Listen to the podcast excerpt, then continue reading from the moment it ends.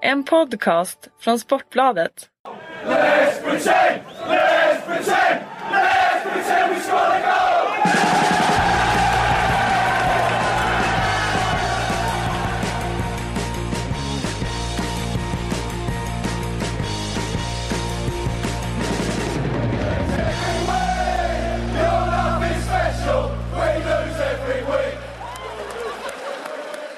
Och då hälsar vi välkomna till eh, Sportbladets Premier League-podd. Det är tisdag, Patrik Syk heter jag, med mig har jag Kalle Karlsson och Frida Fagerlund. Eh, Välkomna hit, välkomna kära lyssnare.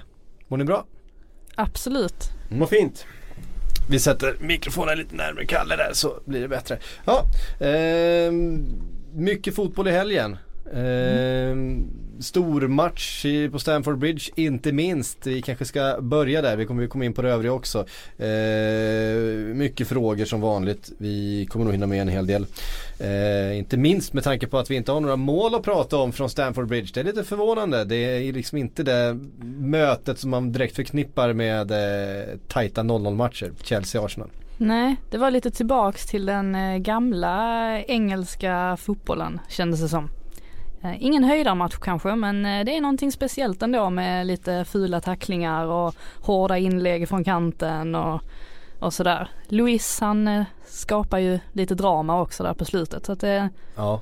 Ja. Det kändes ju som en match som skulle innehålla ett rött kort. ja, att han blev utvisad var ju, det, det, kände man ju Mm. större delen av matchen att Mm. han skulle åka Han kanske redan kunde ha åkt på den första. Möjligen men jag tycker nog inte det ändå. Men, men jag tycker vi, vi ska väl inte diskutera sådana. Nej vi ska, vi ska det blir mycket det, det det roliga med Louise-kortet tycker jag ändå det är ju hans och Contes reaktion efteråt. Mm. Att de verkligen tycker att det är så otroligt Det är så överraskande förvånande att det röda kortet kommer upp. Och då står ju Conte precis En bredvid. meter därifrån. Ja. Eh, de är lite färgade Ja, lite. I, den, i den situationen Lite. kan man tycka.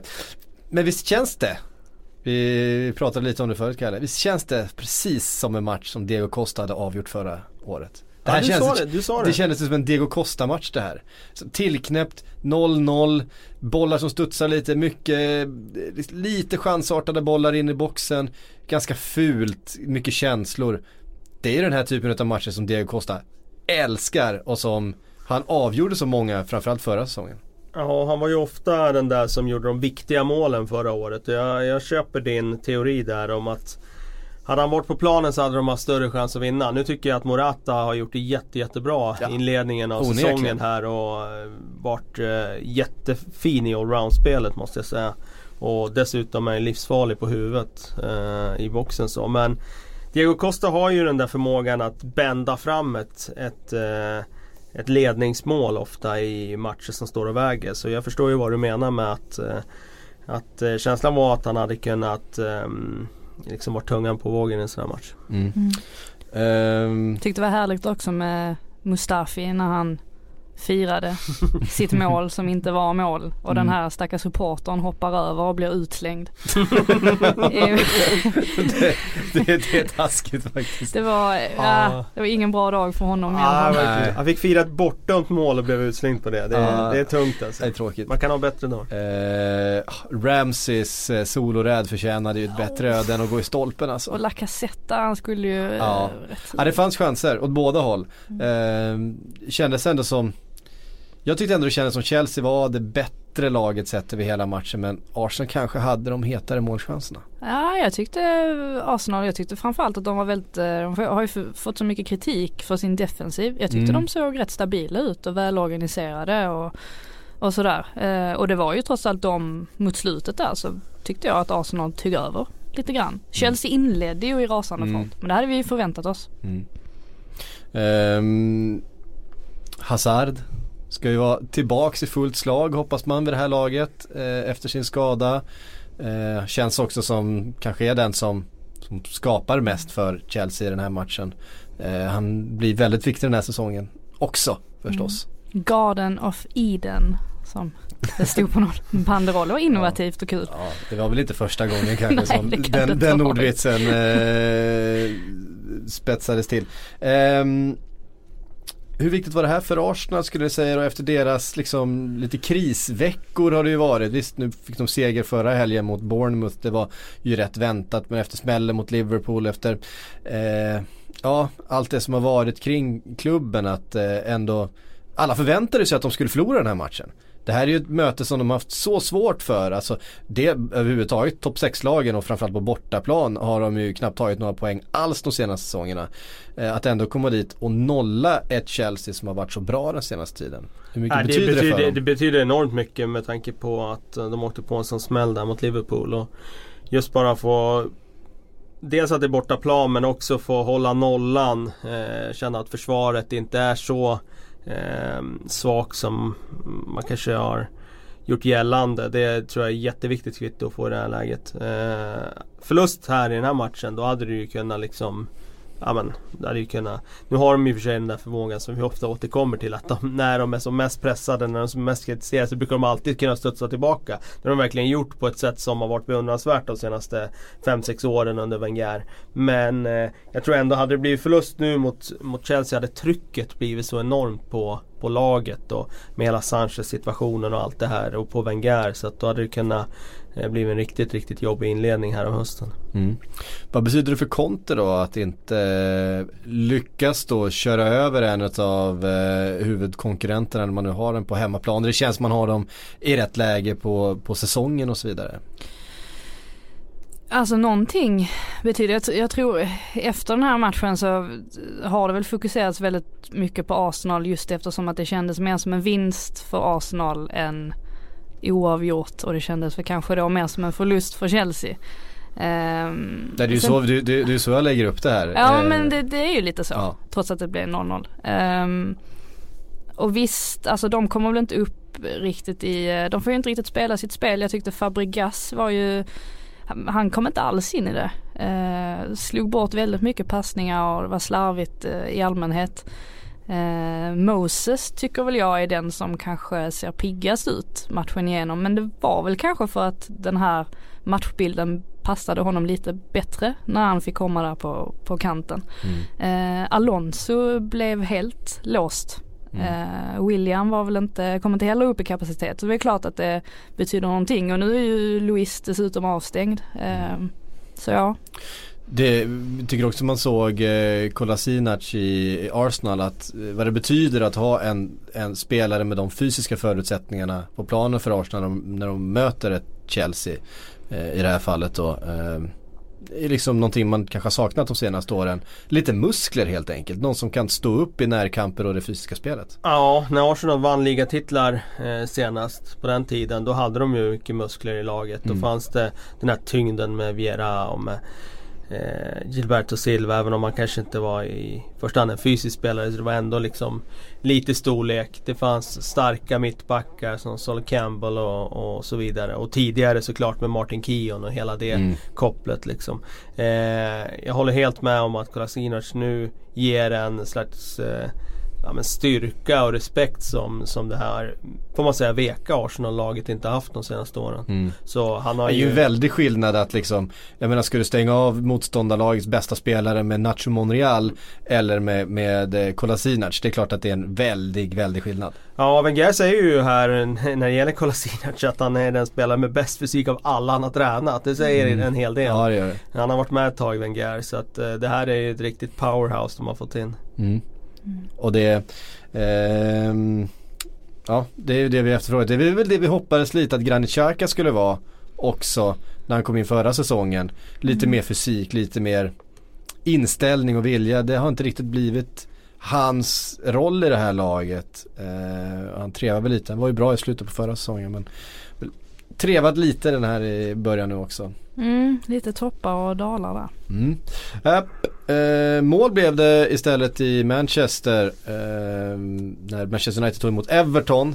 Fanns så många såna narrativ kring den här matchen så man visste inte vad man Det var liksom Lukaku mot Everton, det var Rooney mot Manchester United och det var eh, ja men hela det där med Rooney med, eh, han var i rätten dagen innan och fick sin dom. Ja det, det, det var så mycket kring den här matchen och så fick vi det där 4-0, det är det tredje 4-0 som eh, United eh, är vinner med på fem matcher bara. Ja. Det, det är rätt häftigt faktiskt. Och många har ju följt samma tema egentligen. Mm. det är lite, Ja, det är lite som alltså- matchen står och väger och sen bara rinner det ifrån i slutet. Ja, men man har ju köpt en spelare som gärna gör det där fyra, eh, 3-0 målet och 4-0 målet. Vi har ju varit inne på det. Lukaku eh, har ju en, av någon anledning en förmåga, dels att göra mål sent i matcher, men också göra de där Mm. eh, avgör, alltså inte avgörande men de där spiken i kistan målen. Det gjorde han ju mycket för Everton också. Ja. Alltså man kan ju Eh. sitta och prata om att eh, Everton trots allt hade chansen eftersom att det stod Mm. 1-0 så himla länge. Sen samtidigt en fotbollsmatch spelas ju trots allt över 90 minuter stopptid. Ehm, Så är det.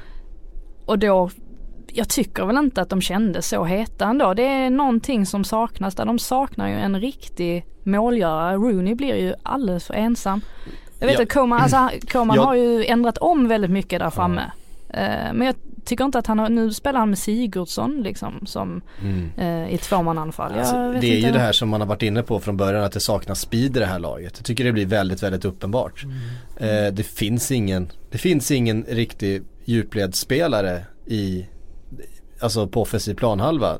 Det, det går liksom inte att ställa om med Wayne Rooney och, och Gylve Siger, Sigurdsson. Det, det Man såg ju också Rooneys frustration. Det var något tillfälle där mot slutet precis innan Rooney lämnade planen som jag tror det var att de eh, påbörjade en omställning eh, och hade lite fart för första gången och sen så helt plötsligt stannar Jagielka upp med bollen och slår en felpass rakt in i banan. Mm. Och man såg hur Rooney liksom, hur han slog ut med armarna i ren frustration det, det speglade lite hur Everton är just nu. Det känns som att det är så fruktansvärt frustrerat och de kommer liksom inte framåt. Nej, det känns inte Jagielka som snubben som ska driva upp bollen och slå passningen heller. Eh, kan jag ju tycka. Säga något om Valencias eh, mål. Finns inte så mycket, det, det var Kim Källström och Valencia som levererade i helgen. Kim Källström. så, Ja. Nej, det var hårt i skottet Kim. så det Ja, var han, ju- han drog in också. någon sån där kanon han var i Wigan vill jag minnas. Men eh, kan inte minnas att han har använt den där släggan så mycket sen han kom det. till United. Det är hans andra mål eller något sånt där på de senaste tre Ja. säsongerna. Det tog jättelång tid innan jag ens fattade vem som hade gjort målet. Ja. För det var så, eh, var så obegripligt att det var han. Ja. Den, den går ju liksom mitt i målet men den är ju så hård så att målvakten hinner ju inte reagera. Nej. Det var sen, någon som, ja. Jag vet inte. Hade de Det- Gea tagit den? Ja det tror jag han har gjort. Jag tycker inte att den är helt otagbar om man har, lite mer Pickford har ju inte riktigt längden där när han Nej. får den där typen av skott emot sig när han ska reagera snabbt. Nej vi har, vi har, vi har, vi har varit inne på det. det. Någon gång. Ehm, Rooney såg ändå typ, tyckte jag ganska, ganska fräsch ut. Han var gjorde sig aldrig involverad i en väldigt del. isolerad. Alltså det var ingen enkel match för honom. Nej det var en väldigt svår men han, han producerar ju ändå ett par Absolut. riktigt farliga lägen. En som stryker stolpen och en som Höll i bollen bra i några Eh, gånger. ja, han stjäl bollen utav Bailly vid ett tillfälle där och är egentligen helt ren med de Gea. Ja. Det ska vara mål. Eh, faktiskt. Men, men lyckas ändå ur sin väldigt isolerade position Mm. skapa en del. Eh, vilket ändå säger någonting om Rooney. Dagen efter att han har då varit uppe i rätten och fått stå till svars för eh, den utflykten eh, Han, han är ju van att ha trampat i klaveret så att eh, jag tror inte det var så det big det deal för jag honom. tror inte det påverkar honom. Nej jag tror inte det gjorde det. Jag tror mer att eh, han var så taggad på just den här comebacken på Old Trafford så att Mm. En rättegång det, det bekommer inte honom i, i, det, just i det här fallet. Eh, Jag, jag gillar ordväxlingen mellan Mourinho och Koman också efteråt. Eh, Det blev ju lite Mourinho Men han bråkar ju med alla. Det Ja och han, det var väl lite provocerande sagt. Han sa väl någonting i stil med att med tanke på alla pengarna som Everton har spenderat i sommar så eh, borde man begära mer av ett lag som vill slå sig in vid topp fyra och det fick ju Mm. Koman att gå i taket och Ja. tycka att där ska vi inte vara än. Eh, och så menar han på att eh, laget som de ställer ut med är ett väldigt ungt lag eh, och att här ska det tänkas långsiktigt.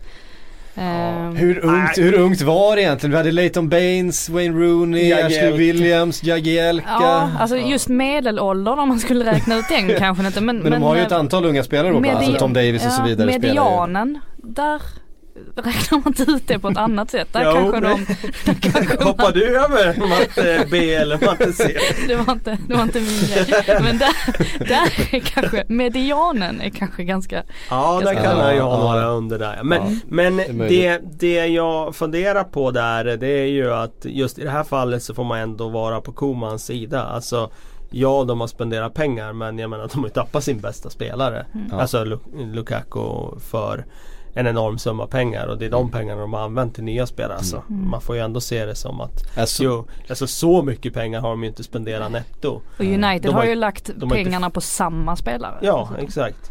Så att eh, ja, United har lagt betydligt mer pengar dessutom Mm. så Ja, man ska ju inte säga Så något. att Det så. blir verkligen kasta sten i glashus här. Ja. menar, Ja, vi- Mourinho är fortfarande den, den tränaren i världen som har spenderat mest pengar Ja, i det sin gjorde han karriär. ju förra sommaren också. Och Då var de utanför topp 4 i ligan och räddades av Europa League-segern. Från ett jättefiasko liksom. Mm.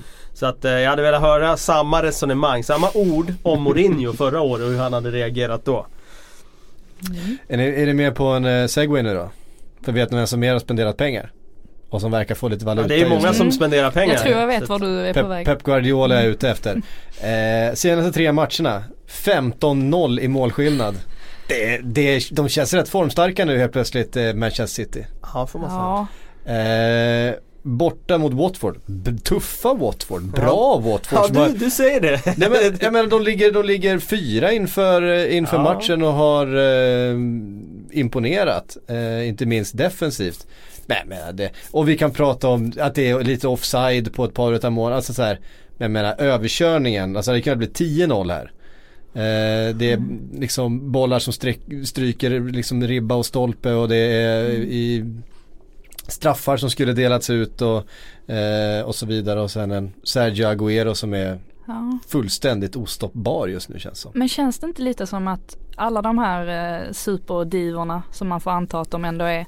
Känns det Mm. inte som att de eh, de känns som ett riktigt lag. Mm. Eh, och särskilt det här nu att han spelar både Agüero och Jesus där uppe och, Mm. och det märks att, att det, ja, men det, ser ju, det ser ju väldigt bra ut och det märks också när en av dem gör mål att de alltid vänder sig till den andra och firar och jag tycker Mm. att det säger någonting. Alltså så här kemin Spelade ju fram varandra i, under matchen också. Eh, Jesus spelade ju fram Agüeros andra mål tror jag. Och Agüero spelade fram eh, Mm. Jesus enda mål. Men jämför det liksom med PSG nu där de står och bråkar om en frispark. De har slutat följa varandra på Instagram.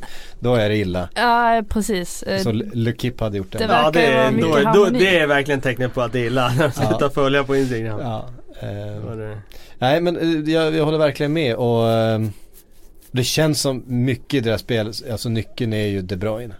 Eller hur man nu ska uttala hans efternamn. Eh, jag väljer att De säga Bruyne stod De- ju De- fast här i podden. De vi Bruyne, men jag tycker att det låter, jag tycker det. att det låter konstigt. Jag, Ja, jag vill säga vi, De vi, Bruyne. vi sa ju att nu ska vi bara köra på det. De Bruyne.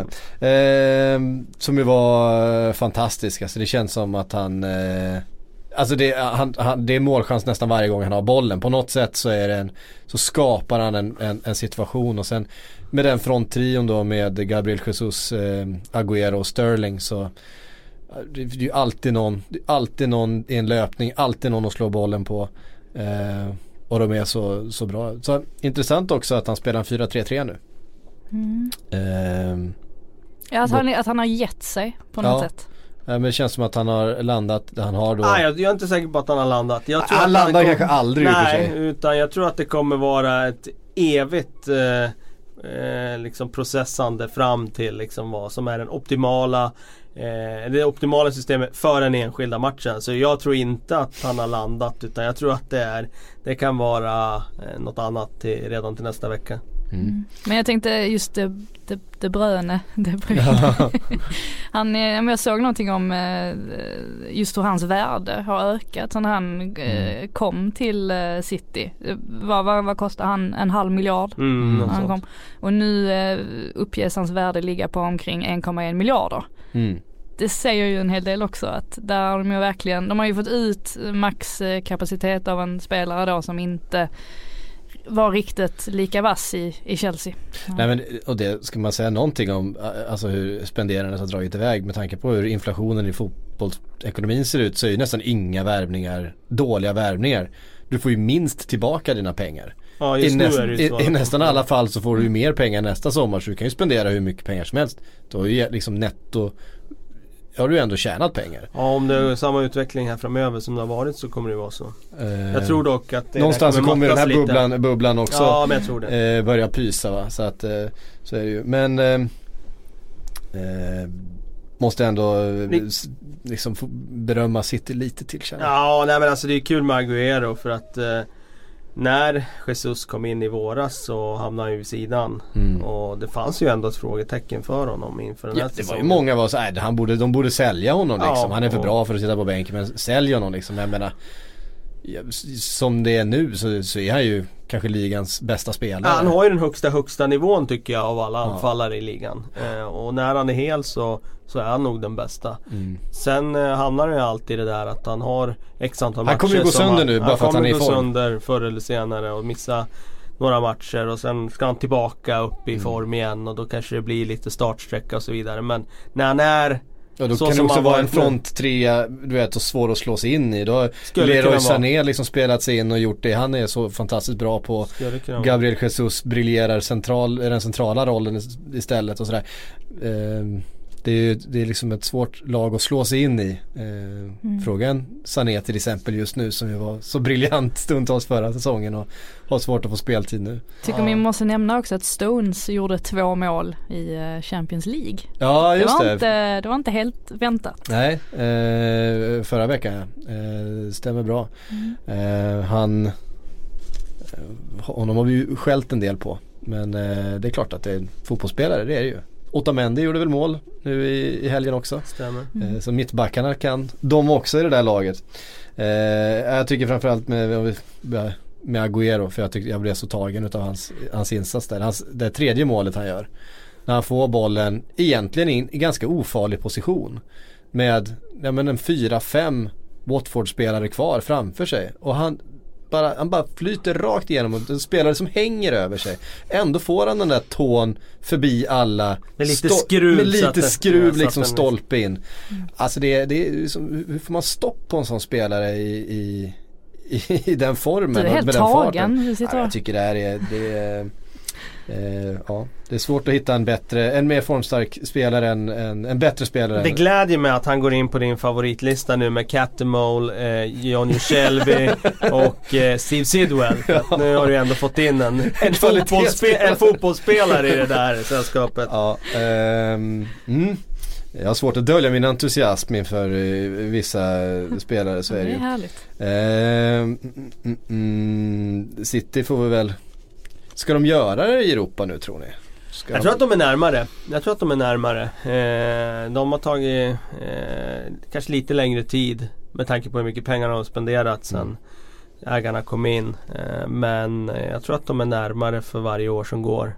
Och det handlar ju bara om försvaret i deras, deras fall. Jag menar i fjol så, så besegrade de Monaco som ändå Mm. gick långt i turneringen. Men de släpper in de där ödesdigra målen på hemmaplan. Mm. Och alltså, det har du inte råd med. De, de måste se till att de blir mer cyniska defensivt eh, ute i Europa och då tror jag att de har offensiven för att rubba de allra bästa faktiskt. Mm. Till och med. Och det är ju lite sådär också med dem, alltså ger man dem fingret så tar de hela handen offensivt också för att eh, det är klart att det går att få stopp på det där också men det är någonstans när Får de lite ytor bara och kanske får ett tidigt ledningsmål som de fick i den här eh, matchen då Motståndaren tvingas chansa lite grann då känns det som att de bara, då kör de bara över. Ja. Det såg vi mot Liverpool för en vecka sedan också.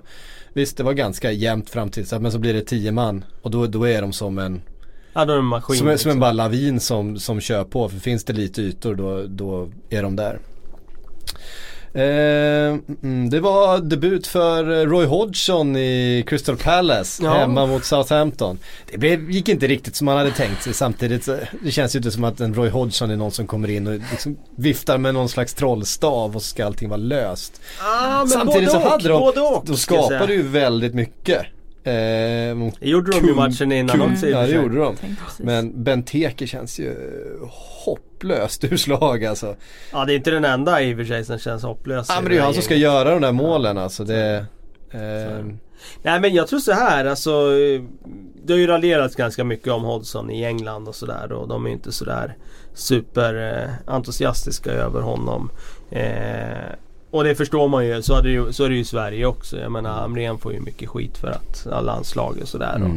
eh, det är samma sak där i England. Det senaste engelsmännen kommer ihåg med Hodgson det är liksom att de åker ut mot lilla Island.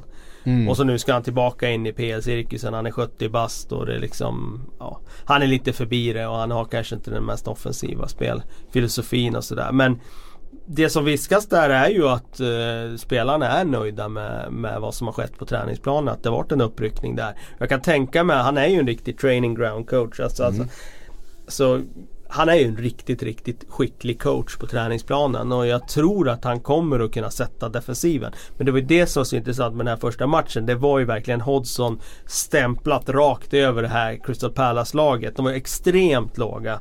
Och när de hamnar i underläge så då är de fortfarande extremt låga för att de har bara fått höra liksom att vi ska, vi ska stå lågt nu och täcka. Och jag tyckte de var inne på det, var K-Mark och Ola där i studion, de var inne på helt det som verkligen var synbart. Det var just det där att eftersom de förmodligen hade pratat så mycket om att nu ska vi bara täcka ytor, vi behöver inte gå fram och vinna bollen. Då blev de så extremt passiva. Och så på hemmaplan 0-1 underläge flera raka förluster i någon svit som håller på att byggas på. Ny tränare. Jag tror inte den där hemmaarenan vill ha ett lag som står där och tittar på när motståndare kommer dit och bara rullar runt bollen. Det var ju som att de var statister. Och eh, där kändes det som att de verkligen eh, liksom hamnade fel. Och nu blev det en till förlust. Men jag tror ändå att om de inte hamnar i det här underläget så tror jag att den här fotbollen på bortaplan kan bära frukt. Det, det blir lite samma sak som Paul Clement grejen. Mm. Med att bortaplan så tror jag att de kommer kunna liksom få resultat med sig och hålla tätt och så vidare. Men hemmaplan då förväntar jag mig betydligt mer av Crystal Palace än vad vi fick se i första halvlek där. Det var ju mm, smått pinsamt att att bevittna hur, hur låga och passiva de blev. Mm. Jag tycker det är intressant det du säger att spelarna verkar nöjda med honom för att eh, det så att jag tänkte lite på att det är ju liksom inte hur ska man säga, det är ju ingen Zinedine Zidane som kliver in där i omklädningsrummet. Alltså någon man kanske automatiskt har respekt för med tanke på vad han har gjort för klubben och sådär. Det är ju ändå någon som, ja men som du säger, jag kommer från det här debaclet med England och visst han eh, tog ju Fulham till sensationella höjder för sju år sedan. Eh, men det var ju ett tag sedan. Eh, men det är ju intressant det du säger att det verkar som att de Alltså, de trivs med honom. Det, Ja, alltså jag tror att de bara Det kan ju också vara att eh, De Boer eh, var för eh, för dålig. Alltså att de upplever förändringen. Alltså att, Ja. att just själva träningen har blivit bättre av att få in Hodgson. Han är ju, han är ju, han är ju skicklig på träningsplanen. Det är ingen tvekan om det. Eh, det vittnar ju alla om som har haft han och som eh, och vad man har sett också själv. Sen så känns han ju också som en så, så genuint liksom.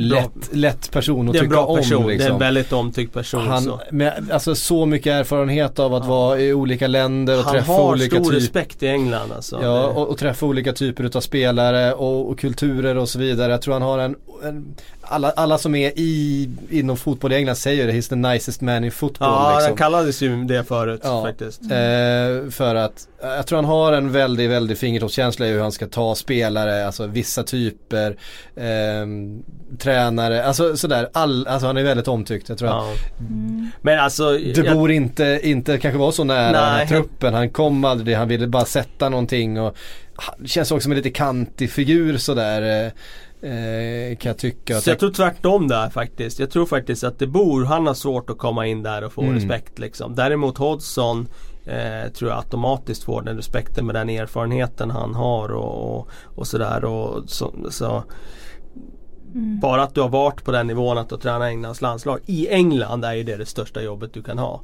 Mm. Eh. Så i, vi kanske inte tycker att eh, Hodgson automatiskt är större än De Boer men där i England så där har han stor respekt alltså. Får tänka också att eh, Zaha och, eh, och eh, Sakho, alltså det finns fortfarande spelare som, som kan ansluta och, och göra skillnad också. Så de har ju inte ställt ut sitt bästa Nej, lag på verkligen inte. planen.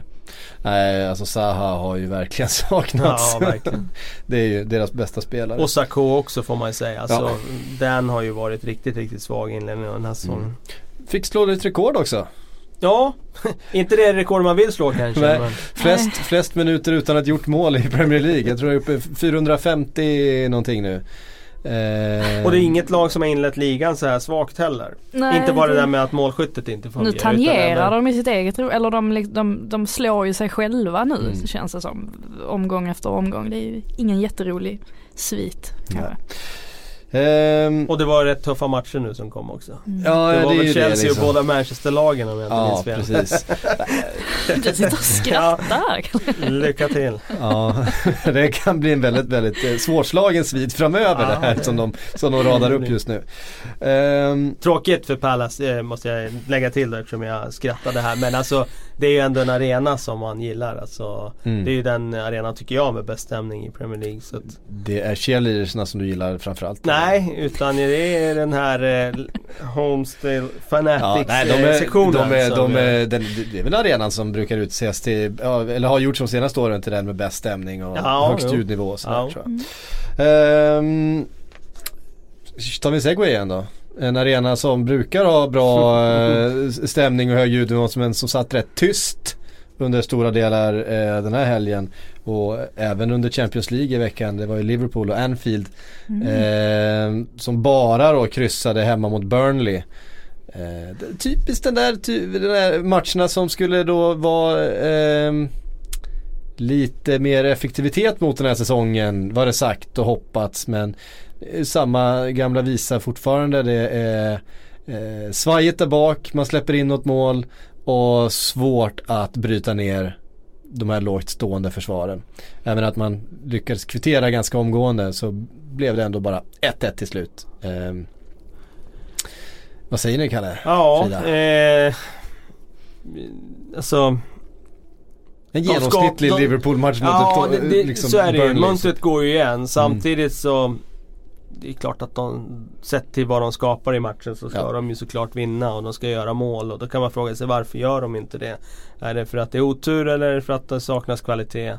Nu var det väl dessutom någon straffsituation där som som eh, var om inte en 100% straff så i alla fall en eh, 80% eh, De borde ha fått den. Mm. Och då kanske vi hade suttit här och snackat på ett annorlunda sätt. Jag väljer ju att lyfta fram Burnley här som jag tycker eh, Alltså utifrån sina förutsättningar så gör ju de det väldigt, väldigt bra. Mm. Eh, och Tidigare har jag tyckt att de är svåra att möta på Turf Moor. Men nu börjar de till och med bli svåra att tas med på bortaplan där de eh, uppenbarligen är så disciplinerade så att de kan få ett kryss med sig från Anfield och vinna borta mot Chelsea.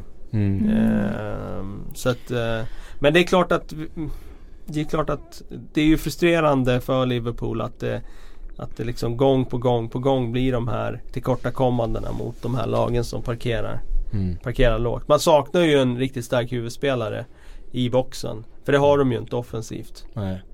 Nej det är ju Dominik Solanke egentligen som Ja ju precis, är han det. kan komma han, in med lite tyngd. Han så. kom in och hade ju en boll i ribban Ja, faktiskt. precis. eh, precis i Men samband du menar med... start, startelvan så? Ja nej, precis, det, det finns ju inte. För jag menar, ta Firmino, han har ju många förtjänster och sådär. Men säg att han hade varit lite bättre i luftrummet. Då får Mm. du ju en helt, ett helt annat hot mot ett Burnley. Överlag lite bättre i boxen om man ska vara ärlig. Ja, och liksom slå in inlägg, tidiga inlägg. Du, du har ändå en spelare som hotar Mm. där. Mm. Men det, sen är det ju det här eviga snacket om, om deras defensiv och att den brister. Man kan ju i princip ta en krönika och så kan man ju lägga ut samma efter varje match. för att det är ju samma grejer man, man klagar på varenda gång. Ja. Eh, men jag bara tänker om, om nu Klopp verkar ju vilja, ja man verkar vilja satsa. Jag vet inte om han, han vill ha Klavan och Matip eller Lovren och Matip eller hur han nu vill ha det. Men han vill ju uppenbarligen ha de här spelarna där. Varför, jag läste i The Guardian, jättebra förslag. Varför tar man inte in en, en defensiv eh, coach som eh, bara jobbar med försvaret? För att just nu är de ju yra höns i princip. De vet ju inte riktigt var de ska befinna sig. Och jag vet 2005 var det väl som Martin eh, Keon som han var i Arsenal och, och agerade försvarscoach. Eh, det var ju då de hade den här fantastiska sviten i Champions League men de släppte inte in något mål på tio matcher. Flexibility is great. That's why there's yoga. Flexibility for your insurance coverage is great too. That's why there's United Healthcare Insurance Plans. Underwritten by Golden Rule Insurance Company, United Healthcare Insurance Plans offer flexible, budget friendly coverage for medical, vision, dental, and more. One of these plans may be right for you if you're, say, between jobs, coming off your parents' plan, turning a side hustle into a full hustle, or even missed open enrollment.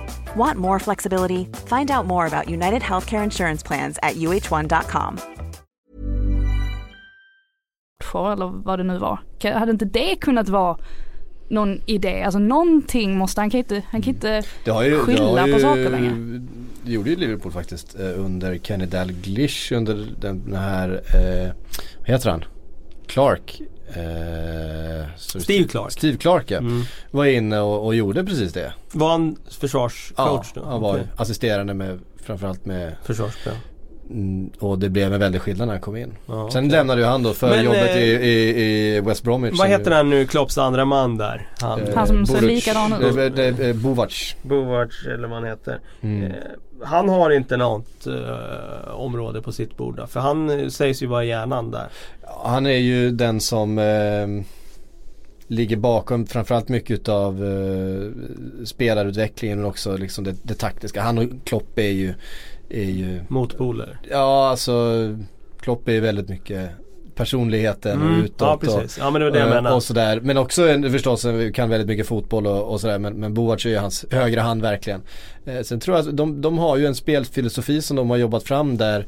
Eh, som inte är traditionellt försvarsspel utan försvarsspelet är någonting som sker över hela planen Mm. alltid. Och det är ju som det är med Klopps fotboll överhuvudtaget. Funkar den och allting stämmer på match, ja då, då ska, då får liksom motståndaren nästan inte liksom de lägena. de lägena att, att skapa några målchanser alls. För att det är som press och det är liksom ett försvarsspel som sker på andra ställen på planen. Att du har ehm, ehm, eh, mittbackar som kan driva upp bollen som Joel Matip eh, gör ganska ofta. Vi har en, en Lovren som ofta liksom fördelar en hel del boll och sådär. Ehm, och så ska kunna nicka bort om det kommer liksom långbollar och så vidare. Ehm, men man ser ju att det brister framförallt på fasta situationer. Eh, där, där, där funkar ju systemet inget bra. Ja men så sitter man och lyssnar på Klopp också, så lyssnar igenom hans presskonferenser efter eh, Watford-matchen, efter Sevilla-matchen och eh, efter den här då i helgen mot Burnley.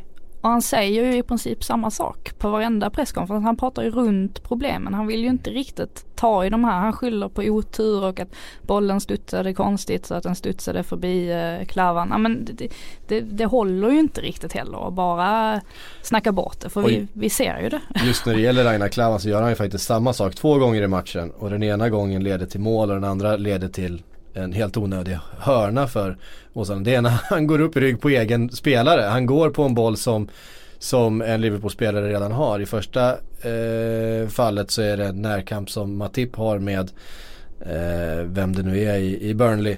Och Klavan är också där och går upp i samma närkamp. Bollen studsar förbi dem och istället för att Klavan står där och är på andra bollen så är en en Burnley-spelare helt fri och det blir mål. Eh, samma sak händer eh, 10 minuter, 20 minuter senare när eh, Emre Can ska nicka bort en boll helt ostört i eget straffområde. Eh, varpå Klavan går upp i ryggen på honom. Han ser liksom Ja, han han går på precis samma boll och bollen studsar ut i en hörna helt onödigt istället. Så att Men, han, han, han duger helt enkelt. men nej, nej precis, är det inte så enkelt just i Klavans fall att han är inte tillräckligt Han är inte bra? tillräckligt bra. Alltså Klopp kan inte göra något så mycket åt det utan nu är han där och han kommer inte vara tillräckligt bra. Kanske Nej. i en enskild match här och där men inte över tid. Nej. Då är problemet snarare varför har man inte värvat? Ja. Och Van den problematiken. Och där är eh, ju såklart Klopp delaktig i. För Ja, att han, självklart. eh, eh, ja. Men jag Ja. måste ta en eh, fråga här från Jimmy Stråle innan vi, vi lämnar det här. För jag tycker den var väldigt bra. Ta upp krisen i Burnley. Bara 1-1 mot Liverpool i helgen. Sitter Sean Dyche löst nu? Jag tycker det var en väldigt bra fråga från Jimmy Stråle här. Jag skulle nog vilja påstå att Sean Dyche är den eh, managern i hela Premier League som sitter säkrast. Ja, ja, Ja. det kan jag hålla med om. Nej, Ja men, det stormar alltså ju lite som, här och där. Så Ja. det gör, gör han nog. Som, som Han har ju inte den eh, pressen som Pep har och sådär. Nej alltså om man lyssnar på Burnley-supportrarna efter förra säsongen när de tog sin bästa placering i klubbens historia.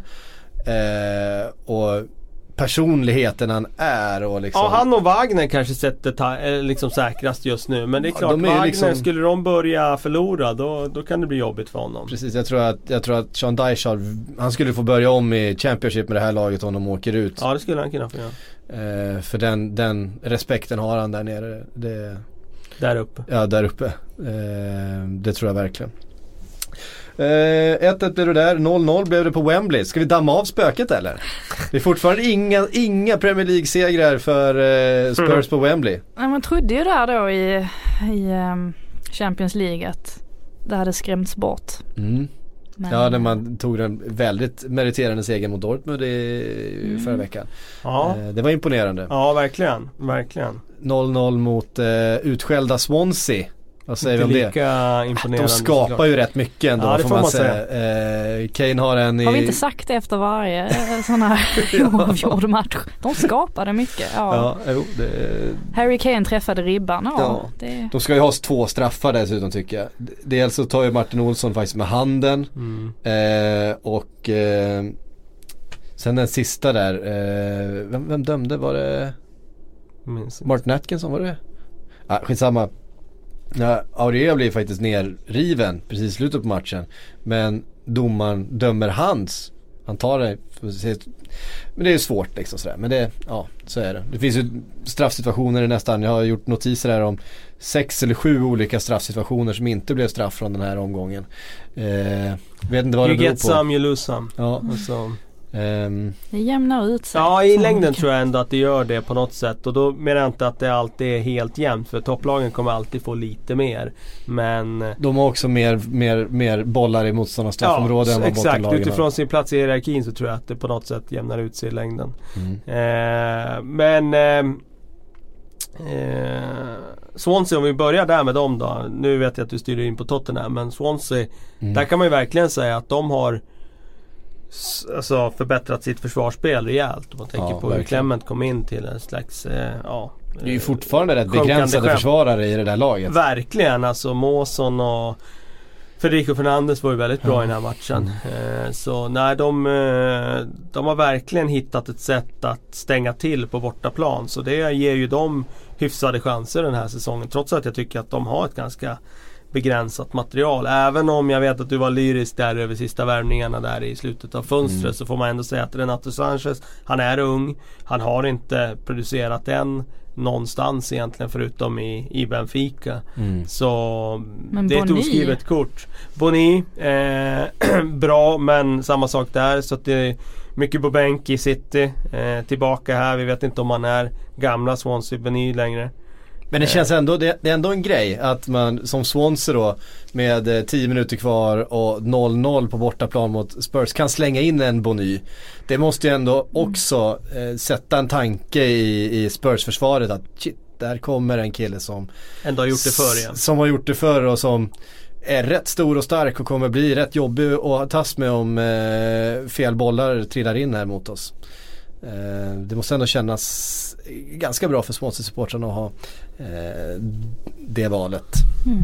Inte minst när man hade Jorente då sittandes på Spurs-bänken den här, eh, jag den här tror- eftermiddagen. Men om vi ska vända till Tottenham, jag tror inte man ska vara orolig där utan eh, det Jag tror inte att det är något eh, sådär Så vi kommer ihåg det här också med både Spurs och med Liverpool som vi pratade om innan så är det ju två lag som nu ska hantera ett Europaspel med ligan som man inte hade förra året och det kan vara trupper som inte är ah, helt Tottenham hade väl det? eh, Ja det hade man visserligen förra året. Eh, det stämmer bra, de åkte ut så tidigt däremot så man glömde nästan bort att de var med där. Eh, Pikar du lite också? det får man passa på. Eh, Det enda sättet för Stig att Ja, rädda upp den där. Eh, men det roterades en del och man såg också i Du var inne på att, att City är flexibla och de byter system. Alltså Pochettino under den här matchen, jäklar vad han laborerade med eh, sin laguppställning fram och tillbaka. Såg en Kieran Trippier som började som eh, höger wingback, gick över på vänster, helt plötsligt står han och ehm, vem var det då? Han och eh, uh, Aurue bredvid varandra och Sissokova. Alltså det, de flyttade oerhört mycket positioner under, under matchen. Var det en plan tror ni eller var det en reaktion på att Swansea för, försvarade sig bra? Att man liksom letade nya vägar in? Ja, Det var det kanske. Ja, jag är mest förvånad över hur, hur kommuniceras detta ut till spelarna när de ska byta det kanske Kalle är bättre på att svara på. Jag bara tänker hur, när man skiftar så spelsformation eller man flyttar över spelare. Hur, hur går det till på en sån arena med så mycket folk? Och så Nej mycket du säger det till närmsta spelare och sen eh, så har du ju förmodligen tränat på flera varianter tidigare så att Ja, du säger det till de som spelar på den kanten där du står och sen får de sprida budskapet ut. Jag bara tänker att det lätt kan bli Ibland ser man eh, ju lite ytor spelarna som om springer runt med lite lappar och sådana saker. Ja, Ja, lapp, lappar det, det, det var för mycket. De det är för mycket klassiska. 2004. Det, det, det, det har jag inte sett de senaste åren. Jo för fan, jag såg en lapp. Eh, det var något Champions League förra veckan. Vem fan Ja, var det som sprang runt med en lapp? Ja, säkert något sånt här eh, typ Karabach. Ja, Ja, jag, Karabach. jag minns inte men det, det, jag gillar lappar. Eh, Det var en målvakt som hade lapp i, ben, lappar. I benskyddet. Eh, han hade skrivit ner samtliga Straff, straff, inför, straffläggning eller? ja exakt. Så han hade skrivit ner åt vilket håll, eh, vilken, mål, vilken straffskytt det hela tiden. Så Mm. det, det kan också inte stått någonting på den här lappen att- att det var bara psykologi då Ja, mot eh, det. straffläggaren. Så han Ja, bara just det. fram och sen upp med en liten lapp i benskyddet och så bara, "Jaha, okej Ja, då vet jag okej. inte vart du ska slå Ja, den. just det. Ehm, Man ska inte underskatta psykologin alltså. Nej det ska man verkligen inte göra. Ska vi säga någonting om eh, Newcastle seger mot Stoke då? Newcastle som radar upp segrar helt Ja, var plötsligt kom här. det ifrån? Ja Nu har verkligen. vi glömt allt som hade Ja. med dem att göra. Ja. Att det stormade. Det, Eh, samtidigt, det är ju liksom rätt så stökiga matcher hela tiden. Det, det är mycket chanser åt eh, båda håll egentligen. Eh, det är fina vinster på något sätt. Det är så här lite stabilt att man, eh, man gör det man där, ska. där hade vi faktiskt också en, en sån här straffsituation. Det var lite roligt där, eh, när, eh, eller roligt men i Christianat så skulle jag haft en straff. Och Lessell säger man va? Lasell ja. Las, eh, Står och skäller som fasen på domaren Ja, och sen så bara vänta jag måste springa ner och ta hörnan och så hoppar han själv upp och Ja, nickar in den liksom. På, på hörnan som blir direkt efter. Just det. Eh, det var 2-1 målet där. Det var en, en rolig sekvens. För han står och är fly förbannad på domaren. Nu fan kan du inte blåsa straff där. Och så, Ja, joggar han bara ner i position. Han gjorde väl den. mål förra veckan också va? Gjorde Det han inte det? Han har mål i två raka matcher Mm. här. Han stärker sina aktier nu. Det känns som en sån där spelare som skulle kunna bli Typ ny Michael Keane. eh, Mm. Alltså på den nivån och den statusen här inom något år. Vem var det, var det Atsu som gjorde? Första ja. Ja. Ja, precis. Eh, Joselu brände ju eh, massor med, med klara chanser. Han hade ju två frilägen tror jag som han eh, brände helt. Eh, sådana här riktiga bjudningar också. Någon boll som studsar fram till honom. Han står helt ren och skjuter mitt på målvakten. Men tittar man på Newcastles lag så är det ju inte superimponerande startelva. Eh, Jag har svårt att tro att de fortsätter att bara sig på här. Nu har de tre raka vinster och det är bara att lyfta på hatten. Mm. Men jag har svårt att tro Det har varit med det här tajta laget. vinster, Ja, först var det ju 3-0 mot West Ham. Ja det är sant. Ja. Men eh, sen nu har det ju varit tajta vinster då. Men eh, jag har svårt att tro att det bara ska rulla på. Men gör det det så då den första och, och hylla dem. Mm. Matt Ritchie är bra för honom. Ja, fin vänsterfot. Jag Mm. gillar den. Ehm, hörni, vi har fått en massa eh, frågor som vanligt. Eh, vi kan börja med den här då. Frida, nu Oj. vet jag att Kalle har eh, researchat lite men eh, vi ser om du kommer på något. Jag har vad researchat mycket så jag har ett Ja. väldigt långt svar på Oj, den vad här jobbigt. Eh, Martin Johansson skriver, eh, har någon back någonsin gjort hattrick? Ja är ju förstås svaret eftersom det måste ha hänt men kan vi komma på någon? Men, men Alltså har det hänt under modern tid? Eller har det hänt under min tid? Det måste du ha gjort. Jag vet faktiskt inte svaret. Jag vet att Kalle har ett, Ja, jag har ett ett bra... långt svar. Har Jag, ett jag har långt kollat svar. upp det. Ja. Eh, jag det så här på uppstuds. Jag tänkte, fan, Alltså Louis komma på någon. hade jag kunnat tänka mig att han var en sån som Har gjort eh, nickat in. eh, Så man skulle kunna tänka sig också att en eh, spelare som så Gary Cahill har något, eh, något hattrick Men i... hattrick, alltså hattrick. Jag Två mål är en sak Ja, men hat- hattrick. Hattrick är svårt. Ja. Vänta, eh, typ Rio Ferdinand. Nej, nej, nej. nej. Nej det tror jag. Han gjorde, Han gjorde inte så mål. många mål. Nej. Nej, nej, du, får, du får komma med facit Kalle. Ja, det är, svaret är så tråkigt som att det har inte skett i Premier League. Det har inte skett Nej. i Premier League. Eh, den som varit närmast då det är Steve Watson i Everton. Eh, han var försvarare men just den här matchen spelade han på mittfältet. 2003 mot Leeds, eh, gamla Everton-spelaren. Eh, och sen måste vi gå tillbaka så långt till Steve Nichol, din gamla Ah. vän. 1987 är vi tillbaka på då. Ah, Men det är det. samma sak då. Han spelade också på mittfältet i den matchen. Ah, okej. Men! Om vi går så långt tillbaka som, nu ska vi se här. Gary Gillespie. Jaha, nu snackar vi. Eh, mot Birmingham i april 1986. Då har vi en eh, försvarare som eh, gjorde hattrick. Ja. Ja, det var ju, Eh. då levde man ju. Nej, inte Inte. direkt. Gary Gillespie, det är ett bra namn. Det är, det är en fin kille. Ehm, bra, då fick vi svar på det. Jag trodde, jag är helt övertygad om att det skulle vara någon. Alltså det spelas ändå rätt mycket fotbollsmatcher. Man Mm. tänker att det, det mesta... Men hattrick är hattrick hattrick som svårt. försvarare. Ja, ja, Det är svårt. Ja, ja. Ehm, Stefan Short skriver United är en maskin för närvarande men vad tror ni krävs för att eh, komma ännu närmare Real, PSG, Barca, Bayern? Oj! Har de, eh, har de laget Nej, för inte för att matcha dem eh, på samma villkor. Alltså spela och sådär. Det är klart att... Spela och sådär. Nej men alltså Nej, det är det klart att Mourinho kan hitta en defensiv matchplan för den enskilda matchen eller ett dubbelmöte för att slå ut något av de där lagen. Det, det tror jag nog att Eh, så pass skarp är han fortfarande när det handlar om att vinna den enskilda matchen. Men inte för att matcha dem så och vara lika bra fotbollsmässigt. Så då behövs det fortfarande in betydligt mer kvalitet. Om man tittar på ytterbackar till exempel. Så jag och Valencia har hittat rätt nu som högerback och han har fart och han har teknik och så vidare. Men till vänster, jag menar eh, Real Madrid och Marcelo, vad har Manchester United? De ställer dit Darmian eller Da- Daley Blind eller liksom det är ju inte i närheten av samma kvalitet. Det blir en helt annan nivå när du När du går på Barcelona, Bayern München och de här lagen När du kommer ner på den enskilda positionen. Samma sak på mittfältet så Har de ju hittat rätt nu med Matic, Pogba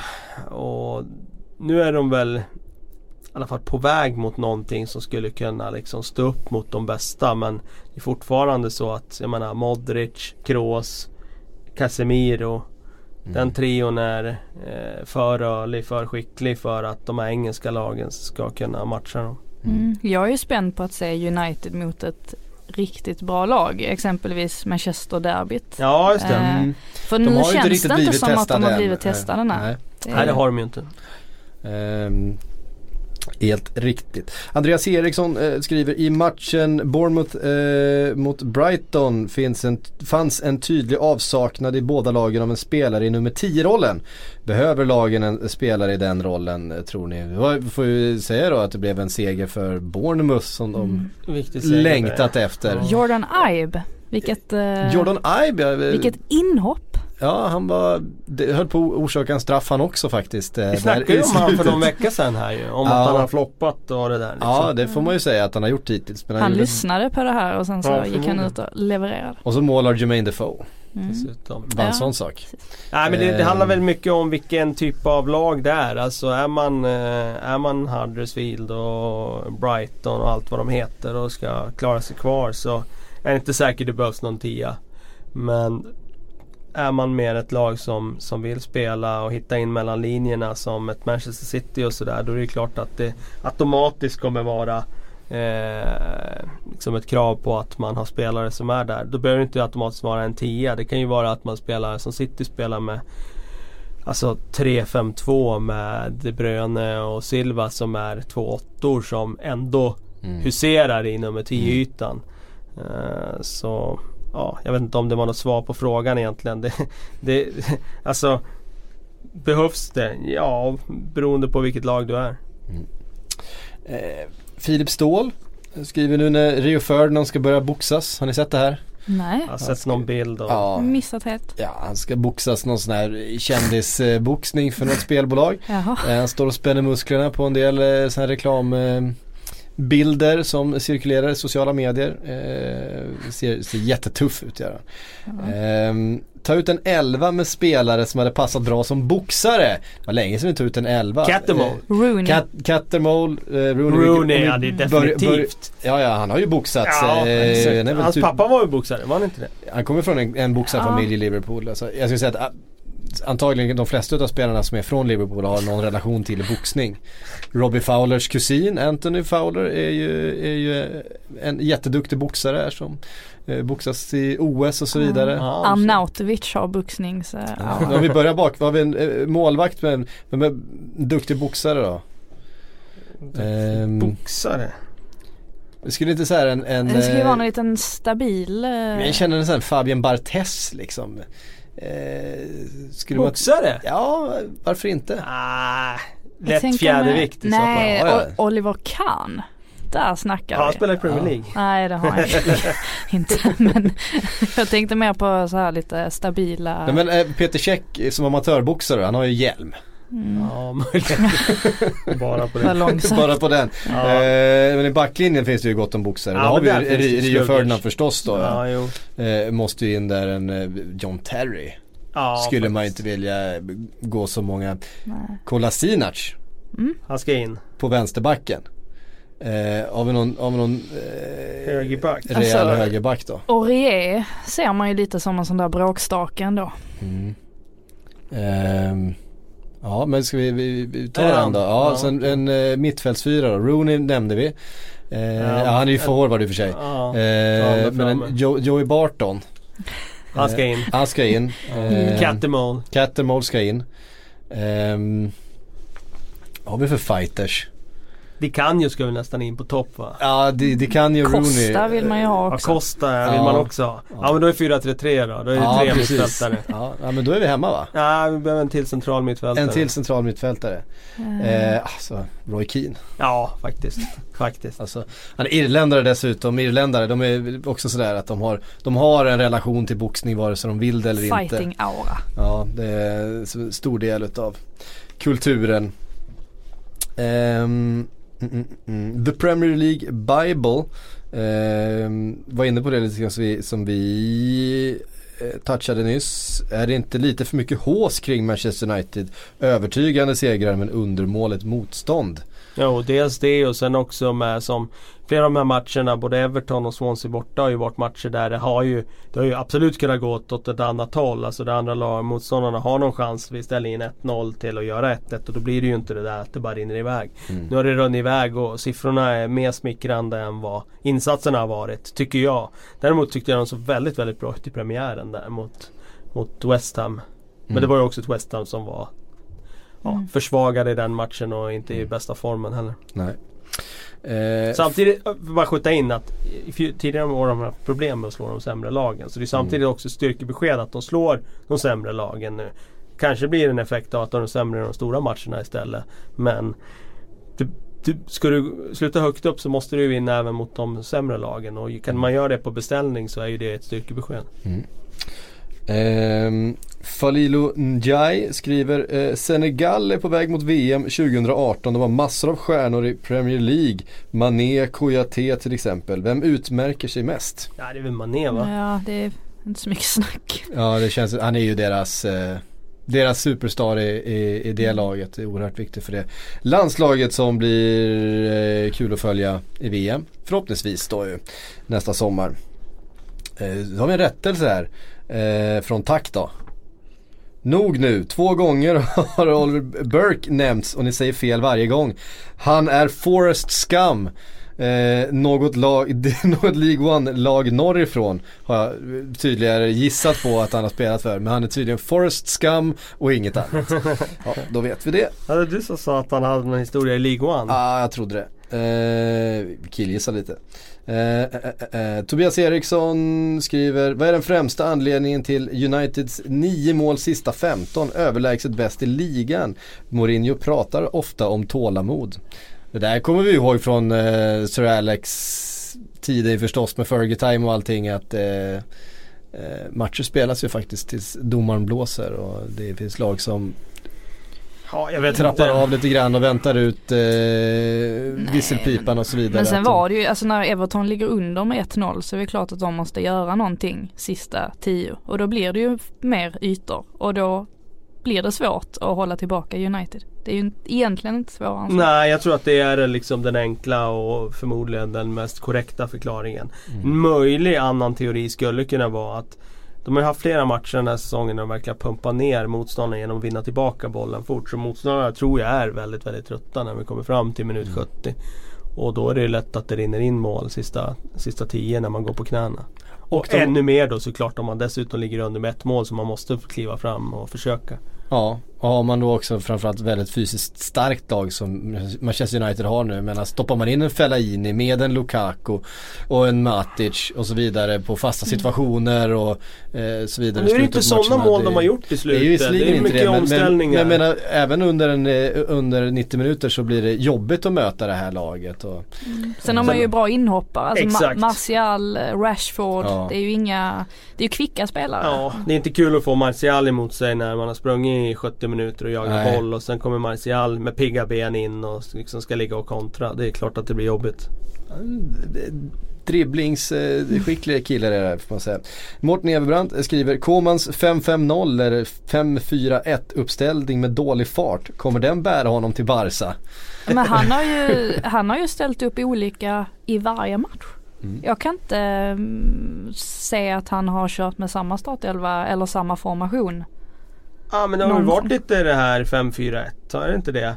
Det har jag uppfattat Ja. det som att de har lirat Men i flera mot, matcher. mot City så hade han ju, hur var det nu, Rooney på topp och sen så Calvert Lewin och eh, Davis Bakom ja. strax bakom. Ja men det var tre. Nu var det Sigurdsson, Rooney, tvåmannaanfall.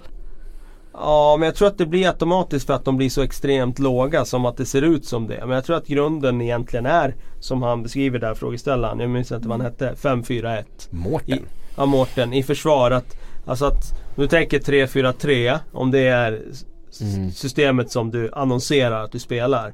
I försvaret blir det ju att vingbackarna kommer ner, då är det en fembackslinje. Och att de där yttrarna som du beskrev nu, Calvert Lewin och vem var det du sa som spelar mot City? Ja, med- Davis. Ja, Mm. Davis. Att de kommer ner. Då blir det ju en fyra man mittfält. Så då har du 5-4-1. Och Det är det som, jag tror att det är där de har varit i många matcher egentligen. Bara det att i praktiken när du spelar eh, du kanske vill att de ska vara högre upp men det blir inte så i praktiken. Jag vet av egen erfarenhet när man spelar trebackslinje så i praktiken det blir alltid en femma. Det, jag vet att Mourinho var inne på det bara för någon vecka sedan när han snackade i någon intervju där. Han alltså, ah, det är ju på modet nu med trebackslinjen. Det, det där är bara skitsnack. Det, är- det är fembackslinje. Det är så det är. Alltså, Det är inget lag som, eller väldigt väldigt få som i praktiken är en trebackslinje. Mm.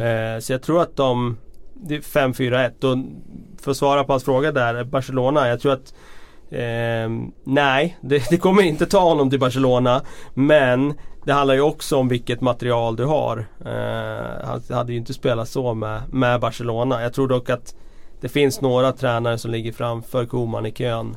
Eh, det var ju lite snack om Barcelona där när det gick bra i SA-15 men jag tror att han behöver göra det stö- bra i en stor klubb innan han får Barcelona. Mm. Ehm, sista frågan då för eh, dagen får det bli. Eh, Eh, det här har också krävts lite, lite research. Det här är rätt roligt. Eh, Dimitri Delsand skriver, kan ni ranka de fem eller tio fulaste tacklingarna i Premier League-historien? Vi har- nöjer oss med fem tror jag. Mm. Jag, jag, jag, jag vet direkt vilka man kommer att tänka på. Ja. Agüero på Luis. ja. Den hade jag faktiskt inte med på listan men den är faktiskt oerhört, den är oerhört ful faktiskt. Den är ja men det oerhört- tas in, för jag hade bara fyra. Jag tänkte vi skulle Ja, hitta på en, en femte då, men då tog du en direkt fyra. Eh, annars, jag menar Roy Keane på Haaland. Det är svårt att komma ifrån. Ja, alltså han avslutar karriären med flit. Och han har ju till och med erkänt i efterhand att det var den killen skulle bara skadas liksom. Ehm, Härligt med sån. ja, nu skön, skön kille den där Roy Keane. Eh, Martin Taylor på Eduardo. Eh, vet, kommer ni ihåg den? Skräckskadan verkligen. Mm, jo, Sträckt, sträckt, kommer ihåg den. sträckt ben, dobbarna rakt in i smalbenet, tvär av. Eh, hänger och slänger benet efteråt där. Det blev inte eh, riktigt samma spelare utav Eduardo efter Nej, det blev det tyvärr inte. Eh, den här då, Michael Brown på Ryan Giggs. Ja, eh, det var ju eh, en av de smutsigaste spelarna som någonsin har spelat i Premier League, Michael Brown. Han var ju oerhört eh, begränsad som spelare men eh, han var ju en sån där spelare som hela tiden låg på över gränsen för vad man fick göra. Så därför, ja, någon slags eh, berättigande av vad han fyllde för funktion hade han väl. För han skrämde ju alltid motståndarna. Han vågade aldrig hålla i bollen när han kom. För då var det bara att spela ifrån sig den innan han kom och körde över den. Så att, eh, den på gigs är ju, det kanske inte folk kommer ihåg men det var verkligen sån här gigs eh, har glidtacklat så han ligger ner. Slagit undan bollen och Michael Brown hoppar bara in och sätter dobbarna i smalbenet. Ja. Eh, Giggs fick ta en del sådana faktiskt. Jag menar så snabb och teknisk som han var efter ett tag så tröttnade motståndarna på att han hela tiden rundar dem. Eh, för det gjorde han ju. Eh, och sista som jag hade på min lista var Carragher på Nani. Den när, eh, när Nani får springa fram till domaren för att eh, Carragher får bara gult. Så Nani får springa fram till domaren och titta. Det blöder faktiskt. Han ett hål in i benet från, eh, från dobben där. Och, eh, jag tror Gerard skriker då att de slutar filma. Vi hade ju en i, Wat i Watford här för några veckor sedan. Den ska ju nästan in där på listan. Ja den är också Minns jag inte, vem brutal. fan- Vem var det inte som vem- gjorde den? Nej jag minns inte heller men jag, jag kommer ihåg att den var. Eh, Olebas, var det det? Nej. Cholebas, blev han Jag utvisad? inte. Jag minns inte. Cholebas var väldigt bra för, för övrigt mot Manchester City. Det överskuggades lite av resultatet men han, han eh, Du vill ändå lyfta Watford, det är ändå, Jag gillar ändå Watford. fint. Ja, Jag du, gillar Watford. du är så otroligt förtjust i Marco Silva, det är det. gillar Marco Silva, det gör jag. Mm. Eh, Det är svårt att inte göra det Ja men sig. alltså vad skicklig han är. Mm. Han får ändå Britos var det va? Ja precis. Herregud. Eh, har ni några fler favoriter på, sen nu, nu pratade vi tacklingar här, inte fouls. Jag menar det finns en del fula armbågar och eh, Men det gillar vi inte lika mycket. Det ska ju vara de här eh, Ja exakt, Nej, men det, det är skillnad. Jag, kan uppskatta en armbåge också. Eh, om man är på det humöret men, men det är något speciellt med den här glidtacklingen som är eh, helt Var, var det inte Charlie Adams som hade en på Och han har haft några riktigt tuffa. eh, Vem var det i Spurs som han körde över? Var det, Bale. Ja det var Bale ja. Som han sk- långtidsskadade Ja, med, en, med en riktig så här skogshuggarkörare. Han bara tog sats över halva planen och Jag tänker på en tackling som Gerard delade ut i ett derby. Jag tror det är på Goodison Ja. Park. Det här är många år sedan. Och det blir inte ens frispark. Eh, jag tror det blir inkast på den. ja. Eh, men det är en otroligt hård eh, tackling. Ja, I början av hans karriär så fanns det ju några stycken faktiskt sådana riktiga Men jag kommer inte ihåg vad han Jo. hette han i Everton som åkte Det på var, den. det var länge sedan. Ja, det är länge var, sedan. eh, och han hette så mycket som, nu, nu kommer jag ihåg vilken det är. Ganska centralt på planen. Nej, det är ut mot sidlinjen. Jaha okej, då är det inte samma jag tänker. Han har i och för sig blivit utvisad. Det, det här blev han utvisad. Okej, Eh, nej det här blev han inte utvisad. Men, Men har, det- har ni tänkt på det ändå, alltså just kring eh, tacklingar, hur man ofta benämner, ja men som när man är st- stämplade eh, Ederson i, i huvudet. Hur man kan Mhm. säga om en spelare att men han är inte en sån. Nej. Nej just det, det är, det är klassisk i England. Det är verkligen klassisk i England. Därför att de Nej. har ju sådana He's också. not a dirty player. Ja men precis, han är inte en av dem. Ja, Nej, men alltså, om, om Roy Keane sätter en fot i nyllet på någon så kan man vara rätt säker på att det finns ett visst mått av intent eh, bakom. Det var liksom inte bara bollen han gick efter. Eh, nej, men jag tänker på, alltså förra året Ross Barkley på Jordan Henderson. Eh, nu vart det Mm. ju liksom ingen allvarlig skada så här, men det är ju en fruktansvärt eh, Jag ful tänker och på. Wilshire också när han ehm, bröt Just det. Vem, benet. vem var det som bröt, Vem var bröt det benet nu? på honom? Det var ju, ja men gud. Det var ju, det, Nu Kämpa jag. Frida. jag kommer inte ihåg. Nej jag minns inte heller. Eh, du letar här efter Gerards tackling ser jag Kalle. Ja, jag hittar den inte. Nej, men Det någon, irriterar mig. någon- för den någon- fanns på Youtube förut. Jag har kollat på den förut. Jag minns att den låg här förut. Men hittar den inte nu. Det var ett derby mot Everton. Det var på Goodison Park. Och det var till höger ner i bildkant närmast kameran. Mm.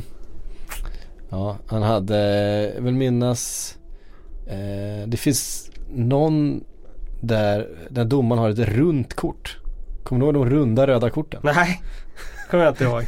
Det var, jag vet inte om det var någon enskild domare som hade det här bara eller om det var en grej under någon säsong. Men det, Mhm. eh, det är något sånt där YouTube-klipp som dyker upp. Ja, det kan vara den där Gerard eh, eh, mot Everton när han blir utvisad. Domaren har ett runt rött kort. Mycket märkligt. Jaha. Ja, ja det var en eh, parentes. Hörrni, eh, där fick ni fler än fem eh, tacklingar i alla fall. Tack för att ni har lyssnat. Tack Kalle, tack Frida, Frida för att ni kom hit. Vi, ja, vi är tillbaka om en vecka igen.